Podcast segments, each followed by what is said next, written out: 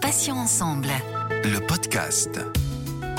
Bonjour à tous et à toutes et soyez les bienvenus. Céline avec vous sur Patients Ensemble où vous le savez, nous recevons des associations, des malades ou anciens malades, des experts ou encore des professionnels de santé et aujourd'hui j'accueille Sylvie Blondel-Rontex qui a découvert en 2017 qu'elle était atteinte d'une tumeur carcinoïde avec des métastases au niveau du foie. Un choc bien sûr puis c'est l'acceptation et même l'écriture d'une autobiographie.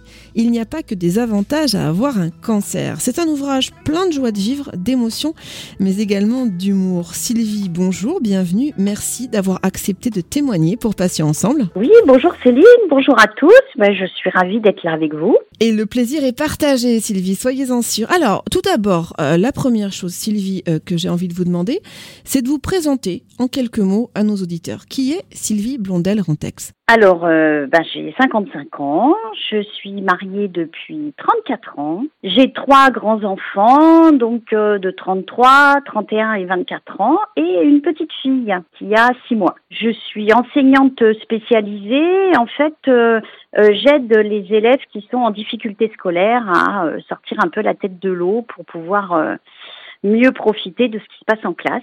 Voilà. Alors, euh, j'adore la chantilly. Euh, je suis passionnée par le Japon. Je parle un peu japonais. J'aime tout ce qui est défi. Je suis également euh, conteuse amateur. Donc, j'aime raconter des histoires. je dessine et je passe beaucoup de temps à, aux travaux d'aiguille qui me permettent de me délasser. Sylvie, une question hyper importante pour moi. Combien de tubes de chantilly par euh, semaine en termes de consommation? Non, mais euh, je si vraiment je me lâchais, euh, je pense que ça serait une par jour. Hein, mais bon, non, je me retiens beaucoup. Ça, ça, vient d'où cette, cet amour de la chantilly? C'est quoi cette histoire? Ah, c'est quoi? Je sais pas. Je pense que c'est la texture, c'est c'est un rappel d'enfance, peut-être la chantilly sur les fraises, sûrement il y a quelque chose de cet ordre-là, et puis c'est sucré, je suis un peu bec sucré, et puis la chantilly c'est ce qu'on mange surtout l'été avec les glaces et tout. Je pense que ça a toute une histoire en fait la chantilly. Bon, arrêtez là, vous commencez à me donner faim. Euh, Sylvie, alors on va revenir à ce qui nous occupe euh, aujourd'hui, c'est-à-dire donc votre parcours de santé. Alors tout commence euh, par des plaques rouges diffuses un petit peu partout sur le corps. Alors comment passe-t-on d'un problème apparemment dermatologique hein, à une véritable hospitalisation? Que vous a dit le médecin, Sylvie? Alors d'abord, les premiers à qui j'en ai parlé, de ces espèces de plaques, en fait, ça ressemblait à des, du urticaire géant. Euh, j'en avais fait, donc je savais que ça ressemblait à ça, sauf que ça ne démangeait pas et que ça partait euh, dans moins d'une minute. Donc c'était plutôt curieux, mais ça m'inquiétait pas plus que ça. Et euh, quand j'en parlais au médecin traitant, eh ben ça le faisait plutôt sourire. c'est vrai que une femme de plus de 50 ans euh, a des rougeurs. Euh, bon, ben, on a mis un peu sur le compte de la ménopause, sans chercher plus loin. Et puis, euh, comme ça n'avait pas l'air d'inquiéter le médecin, ben, finalement, ça m'inquiétait pas moi non plus, j'avais confiance. Sauf que, ben, au début, j'en avais un de temps en temps. Alors, voilà, ces plaques, on a, les médecins appellent ça des flushs. J'en avais un de temps en temps, et puis j'en ai eu un peu plus, puis un peu plus, puis plusieurs par jour. Puis euh, j'ai commencé à faire des malaises en même temps, donc là ça m'a un petit peu inquiétée. Et en fait, comme je suis également suivie par un allergologue pour mon asthme, bah, je lui en ai parlé et lui m'a entendu. Il m'a écouté et ça l'a un peu interpellé. Et une fois où j'étais en consultation avec lui, j'ai fait, mais alors euh, vraiment une manifestation euh, spectaculaire. Je pense que quelque part c'était le bon moment. Je pense que mon corps a, a voulu l'exprimer à ce moment-là, peut-être pas par hasard. Et lui, ça l'a inquiété. Il voyait pas du tout ce que ça pouvait être. Il a pensé éventuellement à une manifestation allergique et donc euh, ben, il m'a dirigé euh, donc sur un hôpital euh, pour faire des recherches. Alors Sylvie, est-ce qu'il y avait d'autres symptômes à part ces plaques rouges et puis ces fameux malaises dont vous venez de nous parler? Eh bien absolument pas. Je pense que c'est ça le problème c'est que normalement, dans mon cas, j'aurais dû avoir des diarrhées euh, permanentes, importantes, euh, entraînant euh, amaigrissement et dénutrition. Or, moi, je n'avais absolument rien de tout ça. Je n'avais aucun problème digestif et aucun problème intestinal. Donc, est-ce que ça a été long avant de faire le lien entre les symptômes euh, et puis donc le diagnostic en fait de tumeur carcinoïde Alors, euh, j'ai commencé à faire des flushs. Alors, les flushs sont les manifestations des métastases. Entre les premiers flushs et le moment du diagnostic, on a évalué qu'il s'était passé à peu près six ans. Donc, ça veut dire que ma tumeur primitive était antérieure. Donc euh, voilà, je me dis peut-être une dizaine d'années. Alors euh, Sylvie, en préparant cette émission, j'ai fait pas mal de recherches. J'ai lu que c'était donc une tumeur plutôt rare dont vous êtes atteinte. Vous avez découvert APTED, l'association de patients porteurs de tumeurs endocrines diverses qu'on connaît bien ici sur Patients Ensemble. Euh, cette association vous a été d'un réel soutien, c'est vrai? Alors je l'ai découverte récemment en fait. Hein. ça fait que quelques mois. Depuis que je suis malade, j'ai cherché en fait, euh, alors bien sûr sur Internet, mais j'ai aussi appelé la Ligue contre le cancer. Euh, j'ai appelé à plein d'endroits parce que ben, je cherchais en fait des gens qui avaient la même pathologie que moi. Et j'ai découvert la tête par hasard sur euh, le site de l'Institut Gustave Roussy. Et c'est exactement ce que je cherchais, ce dont j'avais besoin. C'était de pouvoir échanger avec des gens qui avaient le même quotidien que moi, le même parcours que moi, ou des parcours un peu parallèles et de pouvoir échanger avec eux. Et, ça m'a ouvert alors ça m'a énormément soulagée de pouvoir rentrer en contact avec euh, ces gens-là. Euh, déjà le, le, premier contact que j'ai eu c'est avec la présidente qui tout de suite euh, quand elle a reçu mon mail m'a appelé et on a échangé par téléphone peut-être pendant une heure. Et déjà rien que là j'ai eu l'impression d'être entendue, écoutée, comprise et puis ensuite, j'ai pu euh, faire partie du, du groupe Facebook. Et là, c'est vrai qu'il ne se passe pas une journée sans que j'échange avec quelqu'un. Et quelque part, j'ai trouvé ma place dans un groupe, en fait, et ça me fait énormément de bien. C'est Christine Rodien-Louvain, la présidente de l'association euh, AVTED. Euh, Sylvie, donc vous avez la chance d'être très entourée, donc avec un conjoint, des enfants, des amis. Ils vous ont aidé à apprivoiser la maladie, euh, en quelque sorte à faire avec, si j'ose dire. Euh, est-ce que justement l'entourage, vous pensez que c'est primordial, ou est-ce que finalement, bah, ça dépend un petit peu de son mental et qu'on peut très bien s'en sortir si on est moins bien entouré? Je pense que c'est essentiel. Euh, au moment de l'annonce, on a envie de se laisser couler. Enfin, moi, vraiment, je me suis vraiment laissé couler.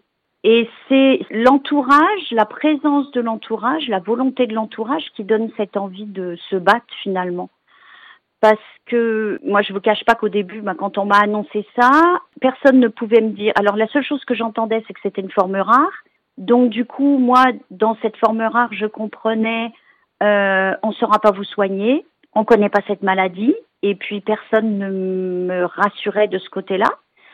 Donc tout de suite j'ai cru que c'était fini pour moi, que c'était plié et quelque part j'avais des moments de d'extrême détresse parce que bah parce que j'avais pas envie de mourir et puis euh, et des moments où j'étais plutôt résolue mais ce qui me faisait finalement le plus de peine quand je prenais le temps de me poser calmement et de réfléchir, c'était pas le fait de partir qui me posait problème, c'était le, le fait de d'imaginer la peine de mes proches.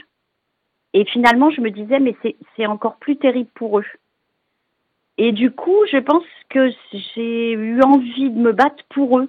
Je pense que si j'avais été euh, toute seule ou pas forcément bien entourée, j'aurais pas eu cette volonté de surpasser tout ça, de dépasser, de me battre, de, de, de prendre du recul. Je me serais complètement recroquevillée. Ce que j'ai fait euh, tout au début, complètement recroquevillée sur moi-même et, et juste envie de me laisser couler et de fondre. Sylvie, vos proches ont réussi à faire euh, bonne figure, entre guillemets, c'est-à-dire à faire euh, finalement comme si, comme si de rien n'était pour vous aider à surmonter la, la maladie que vous traversez? Pas toujours. Euh, pour mon mari, ça a été extrêmement difficile. Euh, non, il n'a pas su du tout, du tout. Euh, il était complètement désespéré. Il a longtemps pensé que, et je pense que même si maintenant on lui demande, pour lui, mon, je vais mourir de ce cancer. il ne sait pas quand, mais pour lui, voilà. Donc il est quand même encore là-dedans. Par contre, mes enfants n'ont jamais, euh, ont toujours cru que j'allais m'en sortir et que ça allait aller et que ça allait le faire. Donc, euh, ils n'ont pas du tout changé d'attitude vis-à-vis de moi. Ils sont restés très positifs. Et même maintenant, quand on leur pose la question, euh, ils me disent, mais nous, on n'a jamais douté de toi, en fait. Alors que, voilà, c'est surtout pour mon mari que ça a été compliqué. Euh, il avait euh, des gens dans son entourage qui avaient perdu euh, un conjoint d'un cancer et je pense que ça y faisait beaucoup.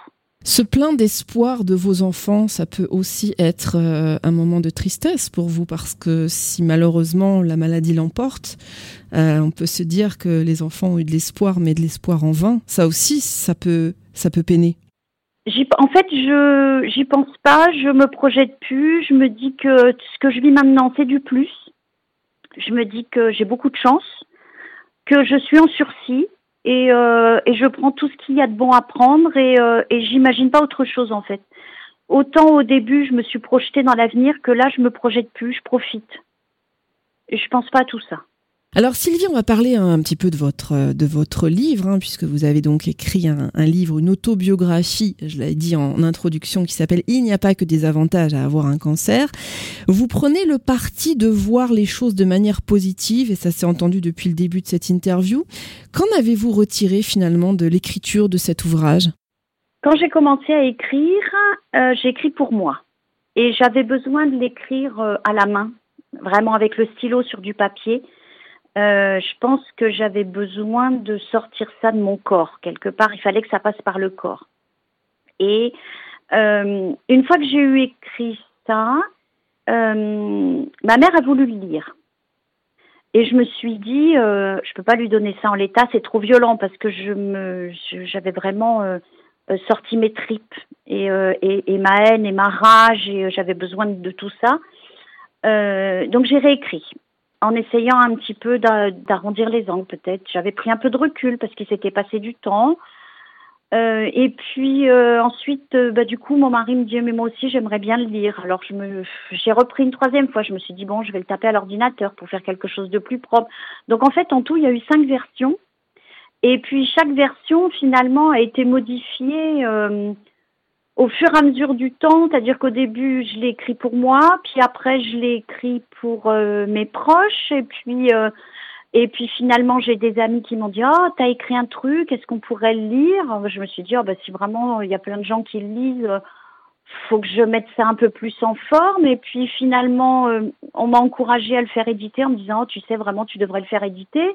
Donc c'était encore destiné à un autre public, donc je l'ai réécrit en voilà, en rajoutant des choses, en, racontant des histoires, puisque j'aime bien raconter des histoires. Je me suis dit, ben, je vais raconter des histoires. Euh, voilà, donc en fait, il y a eu tout un processus, toute une évolution. Et, en fait, le, premier geste que j'ai eu n'a plus rien à voir avec la production finale, finalement. Sylvie, c'est souvent évoqué par les patients, notamment lors des interviews que j'ai eu l'occasion de, réaliser pour Patients Ensemble. Vous confirmez vous-même que l'humour est véritablement une arme pour lutter contre la maladie? Ah oui, c'est essentiel. C'est euh, dédramatiser, quoi. C'est oui.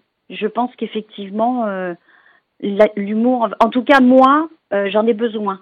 Alors, moi, par exemple, j'en parle dans mon livre où je faisais un petit peu d'humour et, et, où j'ai une de mes nièces qui me dit mais c'est pas drôle. et voilà, bon, elle est jeune, elle a 20 ans et je lui dis mais non, c'est pas drôle, bien sûr que c'est pas drôle, mais moi j'en ai besoin de ça pour, euh, pour mettre à distance la maladie, en fait. Voilà, et elle, elle trouvait ça super bizarre, mais je pense que euh, l'humour, c'est une façon de dédramatiser et de mettre à distance. Euh, alors moi, c'est déjà ma nature, je suis très là-dedans, mais je pense qu'effectivement, c'est à ce moment-là que ça a basculé et où je me suis sentie vraiment positive et où j'ai repris du poil de la bête, c'est quand j'ai pu commencer à faire de l'humour sur ma maladie. Oui, donc une forme d'autodérision qui vous a aidé en fait à, à lutter contre, contre votre maladie. Exactement. Je vois par exemple, voilà, donc, dans, parmi les, les petits traits d'humour que je mets dans mon livre, euh, bon, mon fils qui a 24 ans, j'avais dû dire une bêtise, sûrement, il se retourne, il me dit, bah, donc, t'es sûr que c'est pas plutôt au cerveau que t'as des métastases? Bon, euh, voilà. Alors, il y a des gens qui peuvent trouver ça, euh, moi, ça m'a énormément fait rire. voilà. Donc, pour moi, c'est, c'est, c'est, faut en passer par là, quoi.